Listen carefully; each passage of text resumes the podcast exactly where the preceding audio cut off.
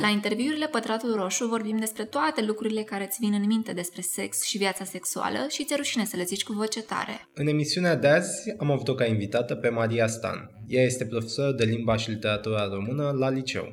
De la ea am încercat să aflăm cum sunt adolescenții de azi, cu visuri, probleme și ce îi motivează. Ce asculți mai departe este episodul Pătratul Roșu despre cum e să fii profesor tânără în România. După tot anul ăsta în care noi am făcut interviuri despre educație sexuală în diversele ei forme, am ajuns la această discuție cu o profesoară. Și tu ai putea să ne spui cel mai bine cum e în lumea adolescenților. Înainte de asta, spune-mi de ce ai ales să fii profesoară? Nu cred că am ales eu să fiu profesoară, mai degrabă meseria m-a ales pe mine. În liceu mi-a plăcut foarte mult literatura. Am avut o profesoară de limba română care mi-a sădit foarte mult pasiunea asta pentru literatură și m-a ajutat să fac performanță în domeniul ăsta și ce poți să faci mai bine cu literatura decât să o predai tu la rândul tău. Mă rog, cu timpul mi-am dat seama că nu numai literatura contează, cât faptul de a le insufla copiilor niște valori și niște lecții de viață pe care le învățăm unii de la ceilalți. Adică faptul că eu stau la catedră nu mă oprește să nu învăț și eu de la ei. Și cred că tocmai acest contact cu generațiile astea tinere, care sunt din ce în ce mai efervescente și mai libere în exprimare și în gândire, m-au făcut să-mi doresc să iau drumul ăsta. Dat fiindcă între tine și elevii că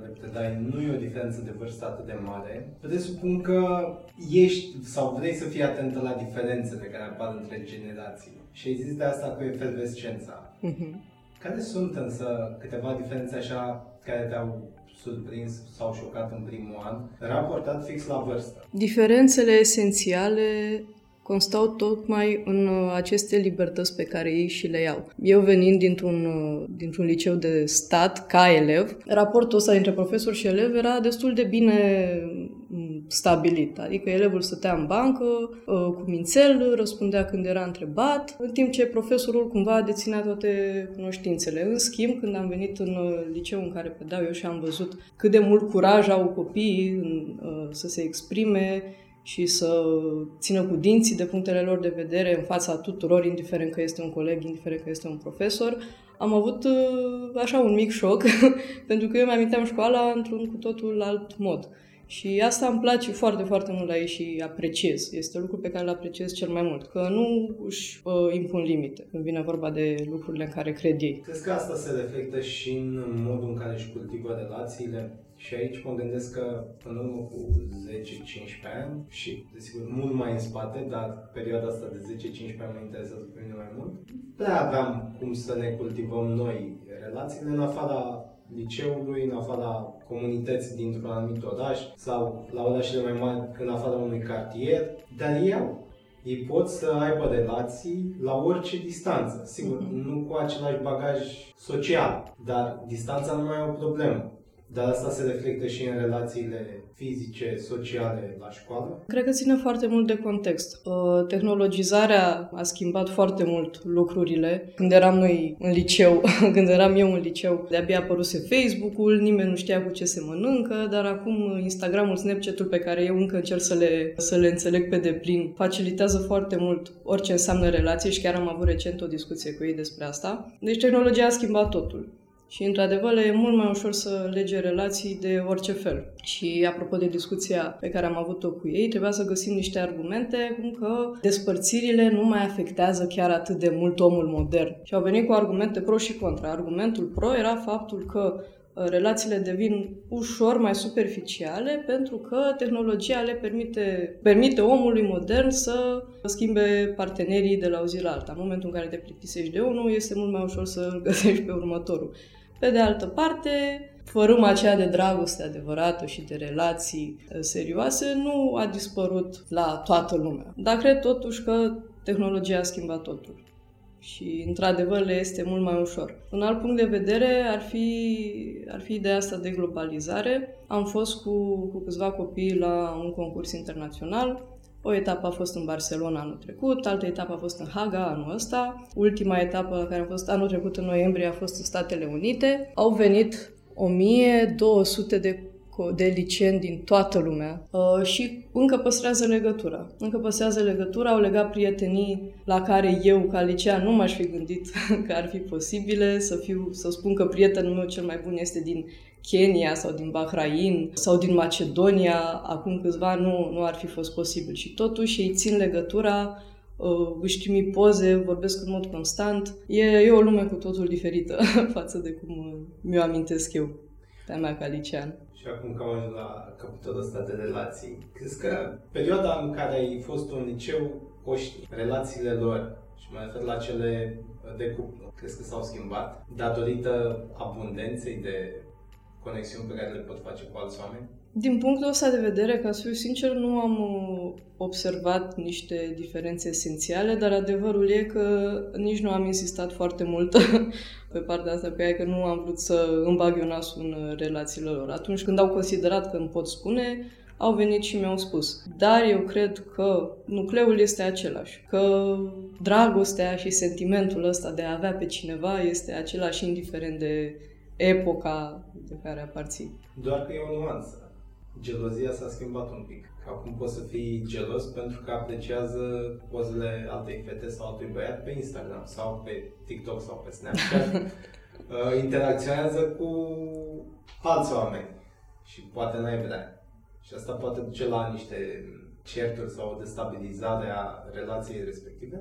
Așa, din, din ceea ce eu aș caracteriza drept o prostie, dar cu siguranță în mediul ăla, în momentul ăla, nu e chiar o prostie. Și asta poate să fie o problemă. Crezi că are așa un mare impact asta cu rețelele sociale și cu interacțiunea pe care o face acolo? Am văzut uh, dintre elevii mei, deci copii de clasa 11, cu relații serioase, relații, nu știu, de 2-3 ani. Cumva ei au capacitatea asta de a trece peste aceste mici prostioare, cum le considerăm noi sau cum le numim noi, dar uh, mai mult de atât nu știu să zic. Hai să vedem alte interese ale lor, așa cum ei descoperit tu. Sunt interesați de educație sexuală la școală? Să fie ceva standardizat prin care să afle? Sau crezi că și-au deja toate informațiile din alte surse, cum ar fi internet? Ca să fiu sinceră, nu am discutat niciodată foarte mult cu ei pe tema asta, dar având în vedere că vin din, din familii foarte educate și că sunt puși la curent cu orice este în trend acum, nu cred că au simțit nevoia nici ei să, să pună accent pe lucrurile astea. Și aici ajungem la un alt uh, capitol, la fel. Ținem cont că uh, liceul în care predai tu nu e chiar liceu clasic uh-huh. de stat. Și atunci să-i spunem că este peste media pe care te-a oferit școala românească în prezent. Și aici vine următoarea chestie. Mai caută elevii să-și ia informații de la școală sau le iau din alte surse? Familie, internet, cercurile astea foarte mari de prietenii. Și când mă refer la informații, nu mă refer la ce ar putea învăța de la anumite materii, că e clar că matematica cel mai bine o iei de la școală, uh-huh. literatura la fel, dar informații de cum să trăiești într-o comunitate și să trăiești într-o societate. Uh, eu la ore pun foarte mult accent și pe educația non-formală și informală, de fapt, pentru că până la urmă asta este școala viitorului. Ne uităm la copiii noștri și vedem că au niște nevoi complet diferite față de cele pe care le aveam noi și, într-adevăr, uh, uh, foarte multă învățare vine din exterior, din activități extracurriculare, din diverse asociații și ONG-uri care demarează proiecte de voluntariat și proiecte de dezvoltare personală, cursuri de orice fel. Da, e foarte importantă competența de comunicare pe care și eu pun foarte mult accent. Își caută dezvoltarea prin cluburi de orice fel, fie că e vorba de dezbateri, fie că e vorba de robotică, fie că e vorba de educație financiară, educație civică. Școala le oferă destul de multe oportunități, dar într-adevăr ei merg mult în afara ei, pentru că simt nevoia de mai mult. Aici, tot o opinie personală a ta, crezi că o să ajungă vreodată școala să fie la un nivel, și nu mă refer doar în România, ci în general, să fie la un nivel optim să ofere toate informațiile elevilor? Depinde foarte mult de ce înseamnă acest nivel optim, pentru că programa românească este foarte angrenată în tot ceea ce înseamnă ideea asta de elită, adică foarte multă informație pe care elevul trebuie să o reproducă. Cumva asta, nu știu de ce, a rămas încă de 30 de ani tot se, se cultivă această idee că asta înseamnă performanță, asta înseamnă elită, să înveți ce a spus criticul cu tare și să susții și tu în același mod. Nu. Nivelul optim cred că nu-l va atinge niciodată sau cel puțin din punctul în care ne aflăm acum, foarte curând nu se va întâmpla asta. Dar generațiile se schimbă și cred că fiecare deceniu, sau mă rog, de la un deceniu la altul vedem că e nevoie de alte competențe, e nevoie de alte aptitudini, meseriile se schimbă. Deci optim nu cred că va fi niciodată nivelul școlii. Dar puțin câte puțin ne, ne putem apropia de nevoile elevilor. Și cred că asta nu ține neapărat de programă, cât de profesor. Că tot auzim că e programa stufoasă, că e materia nu știu cum, că e materia grea, că sunt conținuturile inutile. Ok, pot fi conținuturile inutile, dar depinde în primul rând de cel care stă la catedră să le facă relevante. Într-adevăr, nu mă gândisem la asta până acum, la miza asta pe elite. Pe elitele astea olimpicii sunt frumos de cultivat, că arată bine la un concurs internațional pentru școala respectivă, pentru profesorul respectiv, dar mi se pare problematica aia cu reproducerea informației. În domeniul ăsta despre care vorbim acum, sau mă rog, subiectele educației sexuale, nu prea poți să reproduci informații. Nu poți să le înveți și să le reproduci. De-aia mi se pare mai important să înțelegem cam cum gândesc și cam care e direcția elevilor din prezent. Și ai sunt foarte interesant pe asta cu conexiunile pe care ei le fac dincolo de granițe. Și atunci, poate așa ca o chestie, utopie de viitor, am putea ajunge în punctul globalizării educației și să nu mai avem miza asta pe elite și să mergem către a lua o parte de informații și a le înțelege și a le folosi mai departe, mai eficient? Două lucruri aici. Nu cred neapărat că miza pe elite e ceva rău. Cu siguranță. nu e ceva rău, doar că asta este cumva ideea clasică a sistemului educațional, că trebuie să știi tot, trebuie să Dar fii omul pentru, universal. Nici nu e pentru toată lumea. Nu pot fi toți elite. Evident, evident. Și atunci poate să fie extrem de deficitar pentru cei medii sau submedii. Uh-huh. Pentru ei nu există alternativă, cel puțin în contextul ăsta. Practic ei au eșuat dacă nu sunt elite. Este foarte flexibilă și ideea asta de elită. Mi se pare că e foarte greu să, să generalizăm și să dăm o definiție universal valabilă pentru tot ceea ce înseamnă elită sau uh, în cele din urmă să ai succes. Pentru că atunci când ne gândim la elită, când ne gândim la performanță, ne gândim la un om care în cele din urmă va reuși în viață. Noi, copiii, vin la școală ca să ajungă niște adulți funcționali în societate până la urmă. Dar, da, într-adevăr e foarte flexibilă această idee. Pentru că nu toți au aceleași interese, nu toți au aceleași competențe și mai ales nu toți au același mediu. Și cred că mediul este primul și probabil cel mai important lucru care modelează personalitatea unui om.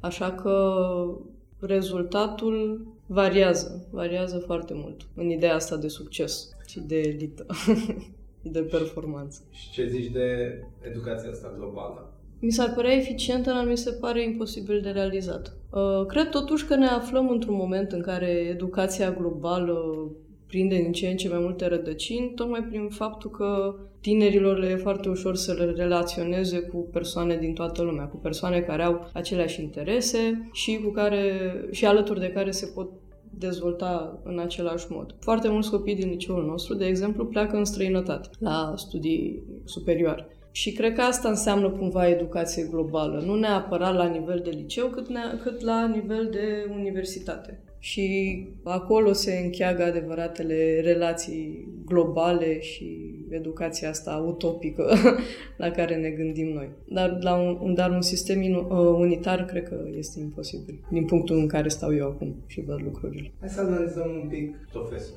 Cum te raportai tu la ei în liceu?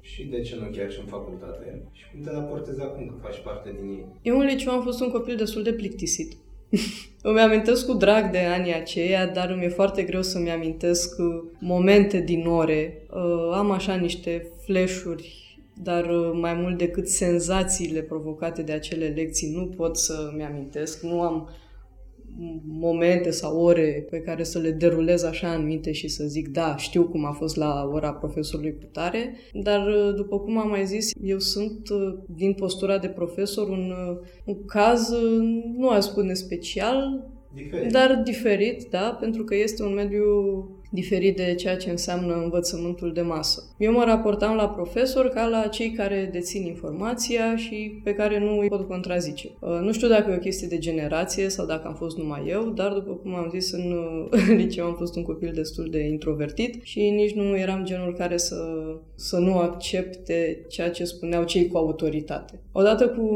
cu facultatea speram să se schimbe lucrurile, speram să ajung la facultate și să zic da, Acum chiar mi s-au deschis niște porți, dar din păcate nici la facultate nu a fost așa. De-abia în anul 3, când am plecat cu o bursă în străinătate, am văzut cum aș vrea să, să fiu eu ca profesor și cum mi-ar plăcea ca și sistemul nostru educațional să fie.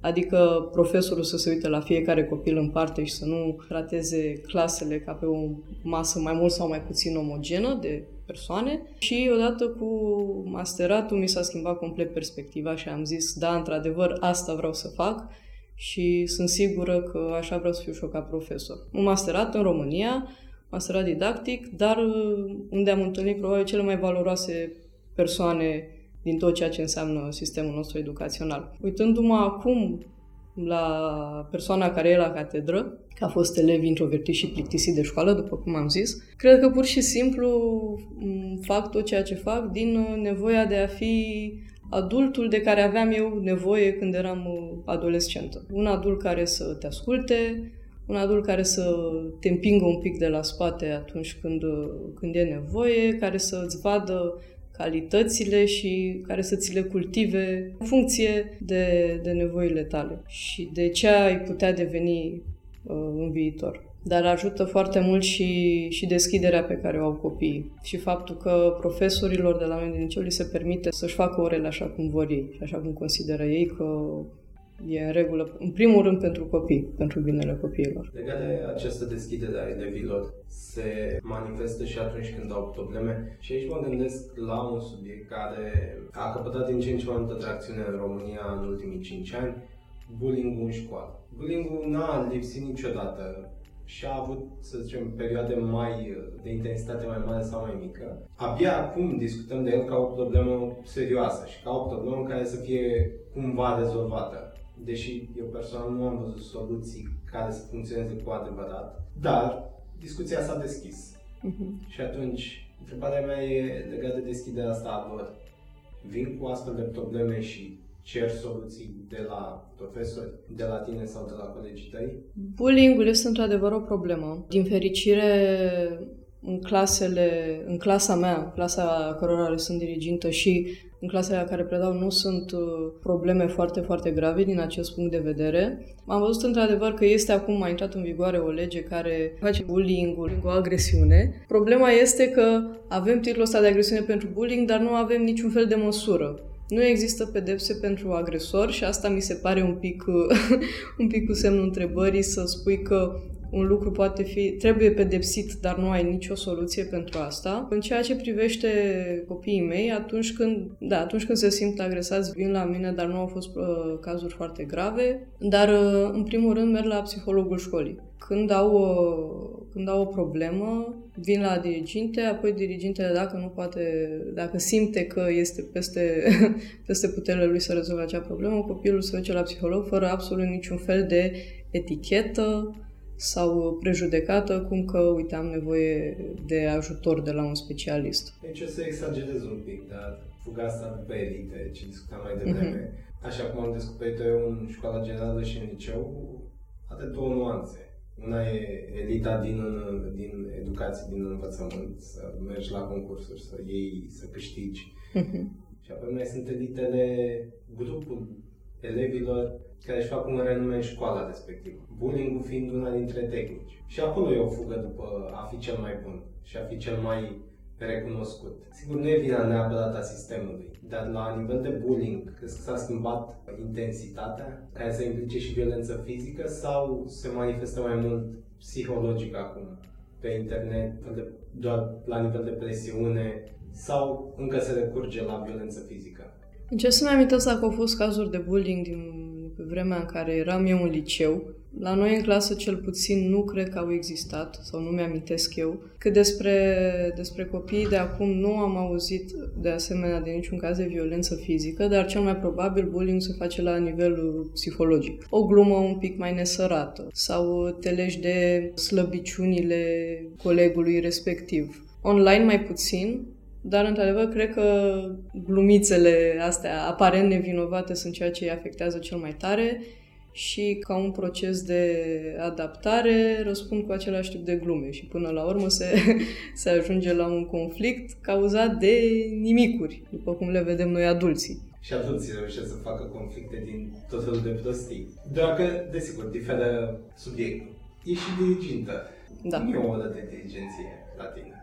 La ultima oră de dirigenție, ca să dau un exemplu concret că al altei am avut-o, mi-am rugat unul dintre, unul dintre băieți, care este unul dintre cei care se dezvoltă așa multilateral și în afara școlii, apropo de ce discutam mai devreme, Uh, l-am rugat să țină el ora. Am făcut două activități, de fapt. Un uh, test de personalitate pe care l-am uh, făcut și eu.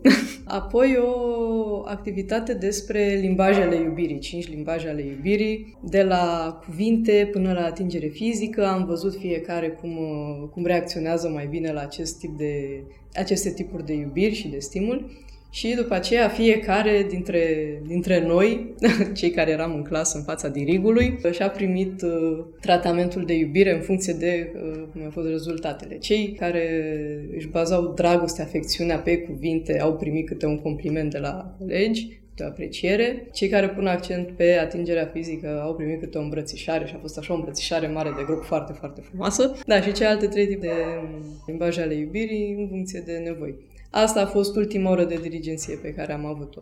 Desigur, mai sunt și ore în care pur și simplu discutăm despre problemele pe care, pe care le mai întâmpină ei între ei, de cele mai multe ori.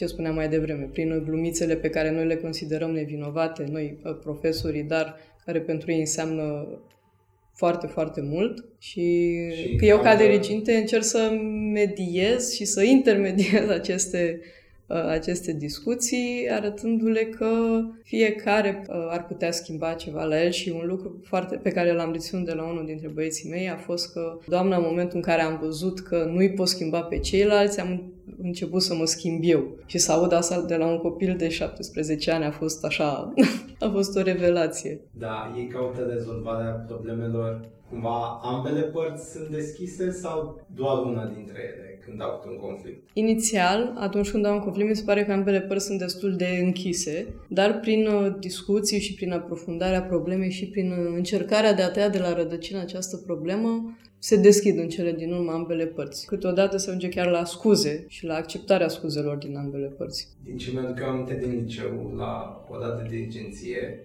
un lucru am detestat mereu. Era o oră în care diriginta căuta informații și voia să colecteze informații, ducând într-o, într-un fel de trădare așa încrederii între, între elevi. Și dacă era o problemă, ea nu căuta să afle de la sursa problemei, căuta să afle de la ceilalți, mm-hmm. cumva în public, la ora respectivă de dirigenție. Și mie mi se pare că asta afectează, că poți să distrugi încrederea care se creează între elevi dacă tu ceri să dai informații despre ceilalți. Dar problema e un pic mai mare, așa cum o văd eu. Să dezvălui informații sau Cred că asta e cea mai bună caracterizare, să dezvălui informații despre ce fac ceilalți, crezând că tu contribui prin informațiile respective la rezolvarea unei probleme, duce de fapt la pierderea încrederii. Și atunci tu nu prea poți să faci parte din colectivul respectiv dacă oamenii te știu ca cel care spune tot. Și spune tot profesorul care profesor într-o anumită măsură, cel puțin în liceul în care am fost eu, e chiar cel cu care să discuți deschis. Ție cum ți se pare asta? Cauți informații de tipul ăsta, cauți să îți spună ei ca după aia să abordezi problema respectivă? Cred că cea mai uh, eficientă metodă prin care o problemă poate fi rezolvată este discuția deschisă cu ambele părți în același loc. Pentru că nu cred că încrederea lor poate fi, nu știu, destrămată în momentul în care eu, ca diriginte și ca intermediar, primesc ambele perspective. Desigur, se pot atinge spiritele există acea, acest risc, dar tocmai prin faptul că, într-un final, fiecare parte ajunge să-și conștientizeze partea de vină și să recunoască faptul că poate au greșit sau că ar fi putut aborda altfel problema, ce la rezolvare. Dar uh, acum când spui lucrurile astea, o să încerc și o altă abordare. Să spui dacă a funcționat. Ok. Momentele... Sper să nu fie cazul să mai avem alte probleme de discutat. Momentele astea care ziceam eu cu ăla de diligenție în care cineva vorbește pentru toți ceilalți cumva și își spune perspectiva asupra unei probleme, e și un moment un pic de public shaming. Pentru că omul care a generat o anumită problemă este cumva criticat în, în momentul respectiv și el devine sursa de interes pentru toată lumea din clasa aia. De la dirigintă până la toți ceilalți colegi. Cât de mult crezi că e public shaming aici? Sau doar mi se pare mie că n-ar trebui toate lucrurile discutate de față cu toți? Cred că depinde foarte mult de problema discutată. În momentul în care unul dintre elevi, să spunem că face ceva în timpul orelor care i-ar putea afecta negativ pe ceilalți și uh, apoi la nivel de colectiv vin și îmi expun această problemă dorind să găsească o soluție și respectivul copil este și el prezent acolo, cred că o discuție așa în plen este mai mult decât necesară. Tocmai pentru că această sursă a problemei, cu ghitimelele de rigoare, trebuie găsită și soluționată, este foarte greu să găsești o problemă în momentul în care uh, o abordezi individual. Pentru că dintr-o parte auzi o perspectivă, din altă parte o perspectivă, apoi găsești o modalitate prin care să uh, aduci aceste două perspective într-un punct comun și să găsești o soluție. Cât despre public shaming... Pe subiectul ăsta mai adaug eu ceva. Da. Profesorii au tendință, sau cel puțin când eram eu la școală, profesorii aveau tendința asta să facă un public shaming în ideea de a corecta un, un comportament. Uh-huh. Și cu scoaterea în fața clasei sau ridicarea din bancă și vizibil ești omul către care se îndreaptă toate privirile și reproșarea unor lucruri, orice ar fi la momentul respectiv. Uh-huh. Profesorii au folosit, probabil că încă mai fac în anumite școli, foarte bine instrumentul ăsta de public shaming, dar nu funcționează sau mie mi s-a părut că la vremea respectivă nu a funcționat. Nu au reușit să facă decât să adune ură. Cum corectezi asta în sistem? Cum corectezi abordarea asta a profesorului? Da. Păi să spun cum fac eu. În momentul în care discutăm la dirigenție, nu stau uh, mai deloc la catedră, ci îmi trag scaunul foarte, foarte aproape de clasă, de colectiv, încerc să-i adun uh, cât mai apropiați unii de ceilalți și să vorbim ca de la, nu știu, ca de la prieten la prieten. Desigur, este nevoie de un soi de disciplină pentru că au tendința să vorbească unii peste ceilalți atunci când se încing spiritele, dar în ultima vreme reușim să avem așa o ordine când, când avem acest tip de discuții. Deci prin faptul că elevii simt că profesorul este acolo pentru ei nu ca să corecteze neapărat o problemă, ci ca să îi găsească o soluție și cred că asta e, uh, e o diferență. Le este mult mai ușor să se deschidă că am tot vorbit despre deschidere, să se deschidă și să găsească ei singuri această soluție. Eu nu vin cu o modalitate de a corecta relațiile dintre ei. Așa, din aproape în aproape, ei găsesc singuri răspunsul la întrebările pe care și le pun. Asta odată. Și în al doilea rând, în momentul în care problema, sau mă rog, în momentul în care situația devine problemă, ca să-i spun așa, avem sprijinul părinților. Între profesor și părinți este o, o relație foarte strânsă, adică în momentul în care chiar nu se mai poate face nimic, apelăm la bunăvoința lor de a ne ajuta în aceste situații, dar până acum nu a fost uh, cazul de foarte multe ori. Sau nu au fost cazuri chiar atât de grave. Am uitat un pic de aportul părinților. Tu încă faci ședințele cu părinții, nu? Sau la noi, ședinț- la noi ședințele cu părinții sunt uh, făcute un pic în alt, un pic mai mult în alt sistem, de fapt. Fiecare profesor are o discuție one-to-one, individuală, cu fiecare părinte care dorește să vină să afle câte ceva despre copilul lui. La ultima ședință, de exemplu, patru ore și jumătate nu m-am ridicat de pe scaun, pentru că am foarte multe clase și trebuie să discut cel puțin 5 minute cu fiecare părinte. Și cred că asta e cea mai bună modalitate de a discuta cu, cu părinții copiilor. Pentru că genul ăla de ședință clasică în plen nu spune foarte multe, în primul rând, Și în al doilea rând, nici nu îmi place să, sau nu mi-ar plăcea de fapt să vorbesc despre copiii altora în fața părinților. Asta mi se pare și mie mereu destructiv. Discuția de acasă, post-ședință, e că altcineva se descurcă mai bine. Mm-hmm, și exact. mereu e cineva care se descurcă mai bine.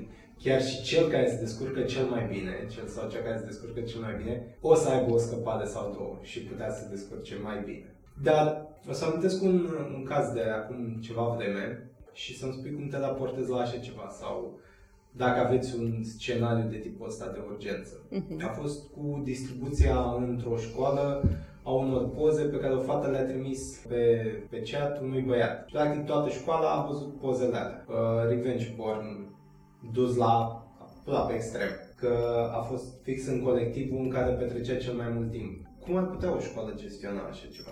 O școală sau un profesor? Asta s-a întâmplat la liceu. Atunci când întâmpinăm probleme, noi avem mai multe, mai multe etape de rezolvare uh, a problemei.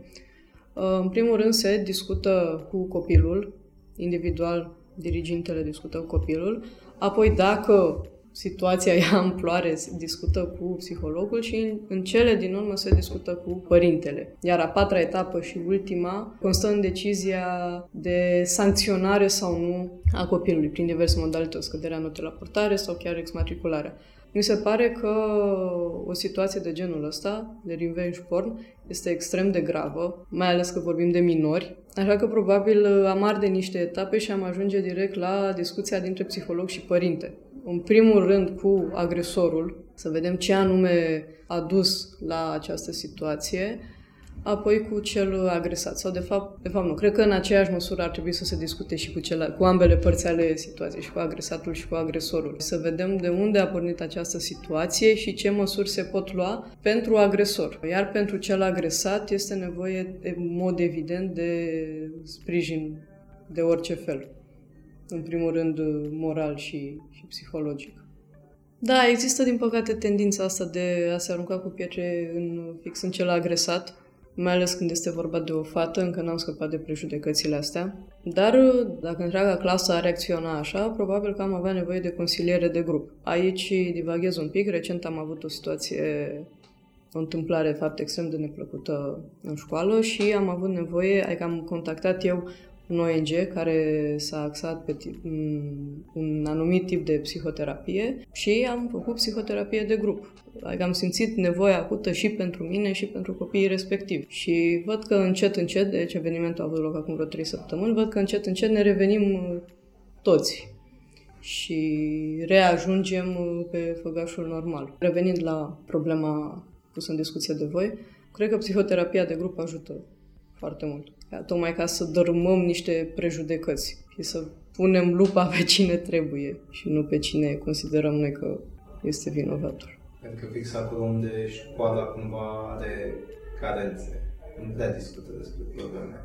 Preferă fie să le ascundă, fie să le discute maxim individual, uh-huh. dacă e cazul. De asta mi se pare o abordare interesantă și sănătoasă terapie de grup. Și da. cum, cum funcționează? Practic, tot grupul înseamnă toată clasa și, în cazul de care ziceai, și cu tine acolo. Și care e aportul expertului? Pornește discuțiile, ascultă părțile, vine cu sfaturi?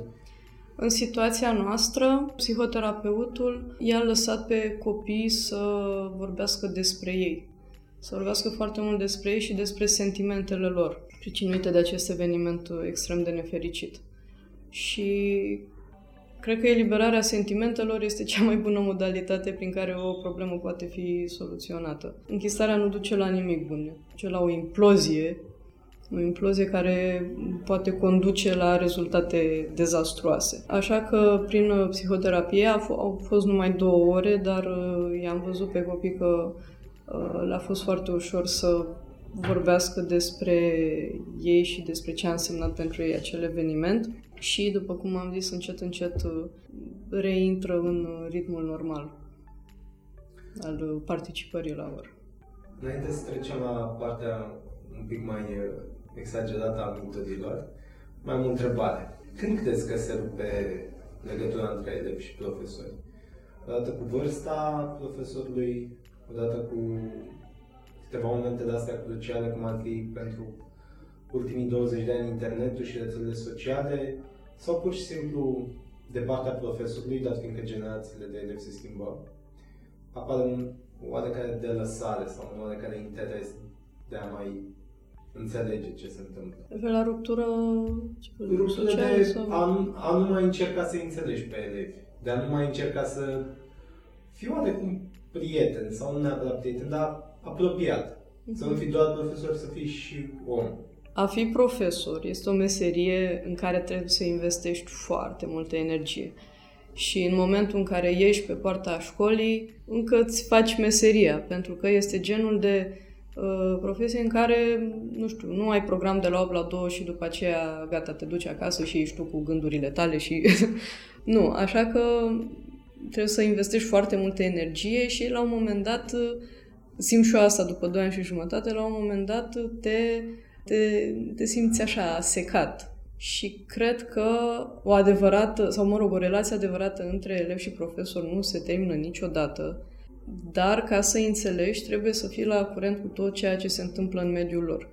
Și eu îi văd că se schimbă de la un an la altul. Este diferența între cei de clasa 11 și între cei de clasa 9. Tocmai pentru că această energie scade de la un an la altul, în această energie a profesorului scade și energia elevilor crește, Poate la un moment dat exista o ruptură. Dar având în vedere că trăim în uh, epoca în care comunicarea este la un clic distanță, mă gândesc la mine peste câțiva ani, nu știu, peste vreo 20 de ani, când, când poate energia și entuziasmul nu vor mai fi la fel de mari, deși sper să rămână la fel de mari. Și cred că legătura va fi aceeași. Dar cred că depinde foarte mult de epoca în care profesorul s-a format și modul în care s-a obișnuit să abordeze ceea ce înseamnă relații interpersonale.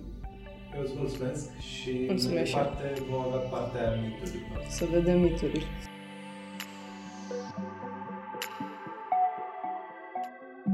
Bună, Maria! Bună, Dana! Suntem la partea în care vedem ce cred oamenii din online despre adolescenții din ziua de azi. Să începem cu ideea că majoritatea nu știu să se exprime. Scriu cu SH, K, toate formulările astea ciudate și alambicate și de fapt ei mai știu să vorbească în limba română, fix ce predai tu. Este cât se poate de neadevărat. Dar acum mă gândesc strict la elevii mei. Eu pun foarte mult accent pe partea de comunicare, poate chiar mai mult decât pe partea de literatură, nu știu cât de bine este, dar îi văd așa de la un an la altul crescând foarte mult în ceea ce privește această, această competență de a-și pune gândurile în cuvinte. Și chiar mă uitam la una dintre elevele mele foarte, foarte dragi mie. În clasa nouă am văzut că avea tendința asta de a vorbi foarte mult și am zis ok, ne putem folosi de asta. Așa că am luat un clubul de dezbateri și acum mă uit la ea în clasa 11 deci de la concursuri regionale în România a ajuns până la lua medalii în Statele Unite pe partea de dezbatere, ceea ce mie mi se pare incredibil. Copiii știu să se exprime și știu să o facă foarte bine. Da, aici ce ai dat tu e ca un fel de excepție de la regulă. Dacă e să ne uităm și la ceilalți, se aplică și la ei? Se aplică și la ei. Pentru că mediul a fost de așa natură încât să îi învețe de, încă de la vârste foarte fragede să, să se exprime.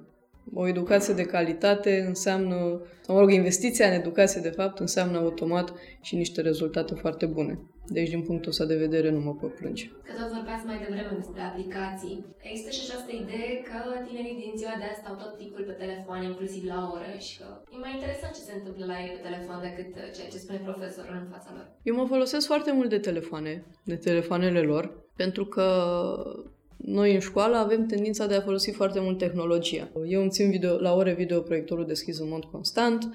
Dacă avem nevoie de orice informație, o căutăm imediat și inclusiv, uh, inclusiv pe telefoane. Prefer decât să scot tone de hârtie la imprimantă pentru a le oferi fișele de lucru, prefer să o folosesc, nu știu, de un cont Google Classroom, unde are acces întreaga clasă și să le trimit documentul. Și așa am siguranța, ai că îi văd stând pe telefon, dar știu că stau pe telefon cu folos. Mie îmi place foarte mult tot ceea ce înseamnă tehnologie și tot ceea ce înseamnă aplicații și încerc să, să folosesc tehnologia cât mai mult, tocmai pentru că știu că rezonează atât de bine cu ei și cu mine, de altfel. Deci nu există acele situații între care ne loveam noi în uh, liceu, în care profesorul venea și lua telefonul din mână și zicea că nu ți mai dau decât la finalul orei. În sistemul nostru, mă rog, noi avem o platformă pe care scriem diverse comentarii, aprecieri, puncte tari, puncte slabe, teme și așa mai departe. Și există acolo un punctuleț, folosește telefonul nor. Dacă unul dintre elevi are acel comentariu, îi se scad două puncte, mă rog, e un întreg sistem. Așa că, probabil, și din teama de a nu uh, recurge la acest tip de pedeapsă, uh, nu mă confrunt foarte des cu situația în care ei folosesc telefoanele la oră. Și în momentul în care la oră nu există timp morți și trebuie să fie angrenat în mod constant în tot ceea ce se întâmplă, pentru că una dintre dorințele lor cele mai mari este să înțeleagă din timpul orei lecția, mi se întâmplă destul de rar să iau telefoanele. Și că tot spuneai de timp morți, tinerii din ziua de azi nu mai au răbdare. Nu pot uh, fi ținuți mai mult de 5 minute atent la ceva pentru că imediat le distrage atenția altceva. Mm-hmm. Cum e? De adevărat sau nu? În mare măsură este adevărat, dar simt că și eu fac parte din, uh, din această generație care, uh, care are probabil acest timp de, de atenție destul de scăzut, așa că încerc cât mai mult să... Ai, încerc pe cât se poate să fac orele cât mai interactive, tocmai pentru că nu vreau ca ei să se plictisească și să înceapă să se uite la cai vers pe pereți. Cu răbdarea cum stau? Au răbdare să termine o idee sau să termine cineva o idee? E mai greu pe partea asta de a termina cineva o idee, e într-adevăr mai greu, pentru că ei au foarte multe idei și simt nevoia asta constantă de a și le exprima. Așa că, din punctul ăsta de vedere, e nevoie de, de o disciplină și de fiecare dată ei s-au obișnuit cu, cu sistemul meu și uh, îi uh, nominalizez eu. Bun, tu primul, tu al doilea, tu al treilea. Atunci când e vorba de o discuție. Ceea ce se întâmplă foarte des la ore. Există această idee că adolescenților în ziua de azi nu le mai pasă de note și că pot inventa foarte ușor scuze ca să scape de teme sau de, nu știu, să nu fie ascultați. Inventivitatea asta nu duce neapărat la o, la o nepăsare față de, de note. Din potrivă, îi pun foarte, foarte mult accent pe note pentru că o să aibă nevoie ulterior la admiterile la facultate. Dar eu încerc să le spun de foarte multe ori că limba și literatura română nu înseamnă doar BAC, că nu reprezintă doar finalitatea asta a notei pe care au luat-o prin toceala unor comentarii sau scrierea unor eseuri, dar notele contează destul de mult pentru ei și ce apreciez, ce apreciez este că își doresc și o justificare. Așa că la fiecare test sau la fiecare ascultare vin cu un uh, barem foarte detaliat ca să înțeleagă unde au greșit sau, de fapt, unde mai au de lucrat, ce mai au de îmbunătățit și care sunt punctele lor tari. Ai 25 de ani. Cum să te respecte pe tine tinerii? Asta e o prejudecată. Într-adevăr, în primul an uh, de predare, când aveam 23 de ani, îmi era teamă de acest lucru, că elevii mă vor vedea ca pe o surioară un pic mai mare și că nu, nu mă vor respecta, dar am ajuns la concluzia că respectul se câștigă tocmai prin acordarea de respect. Adică doar pentru că eu sunt un pic mai mare decât ei și că stau la catedră și le vorbesc despre niște scriitori, ă, nu înseamnă că trebuie să mă pun singură pe un piedestal și să le spun eu sunt profesorul și numai eu am dreptate. Prin faptul că, că îi respect și eu la rândul meu și că, după cum am mai zis și o să spun mereu, accept și eu să învăț foarte multe lucruri de la ei, respectul vine automat, indiferent de vârstă. Nu cred că vârsta este elementul definitoriu în ceea ce privește relația dintre profesor și elev. Dar ceilalți profesori, cum se raportează la faptul că ești mai tânără? M-am integrat foarte repede în, în mediul în care lucrez acum. Nu știu cum e prin alte școli, dar um, colectivul meu de, de colegi este e foarte, foarte fain. Și, după cum am zis, vârsta nu contează chiar atât de mult. Adolescența presupune și o explozie hormonală. Există și ideea că tinerii sunt foarte, foarte expresiv pe zona asta a sexualității, vor să fetele să fie mult mai, nu știu, dezbrăcate, să iasă mai în evidență, iar băieții vin cu partea cealaltă cu complimentele deplasate. Am tot repetat ideea asta, s-ar putea să devină foarte redundantă, dar uh, în ceea ce privește auto-expresia asta a personalității, contează foarte, foarte mult educația pe care copiii ăștia o primesc acasă. venind din, uh, din familii educate, uh, nu am uh, observat tendința asta de exagerare sau de atragere a atenției, asta pe de o parte și pe de altă parte, la nivel vestimentar, că spuneai, ai adus în discuție punctul ăsta, noi avem uniformă, așa că nu există niciun fel de risc ca unele persoane să-și arate mai multă piele decât celelalte. Um, tot spuneai că sunt uh, foarte expansiv, că vor să vorbească, să spună cât mai mult ceea ce simt. Nu timp să treacă și în cealaltă tabără, să devină agresivi? În faptul că vor să spună tot și să fie ascultați? Agresivitatea asta se poate, se poate educa. Într-adevăr, am întâlnit uh, multe situații în care ridică tonul unul la celălalt, uh, tocmai prin, uh, din dorința asta de a-și arăta superioritatea ideilor lor. Dar le, le spun mereu că în ceea ce privește comunicarea, cuvintele contează numai, nu știu, un procent ăsta, 9%, și foarte mult contează non-verbalul și uh, paraverbalul și prin ridicarea tonului, deci prin uh, agresivitate, mesajul poate ajunge complet uh, greșit la interlocutor. Deci facem foarte multe exerciții în ceea ce privește acest lucru. Adolescenții sunt mereu obosiți. Da, e adevărat.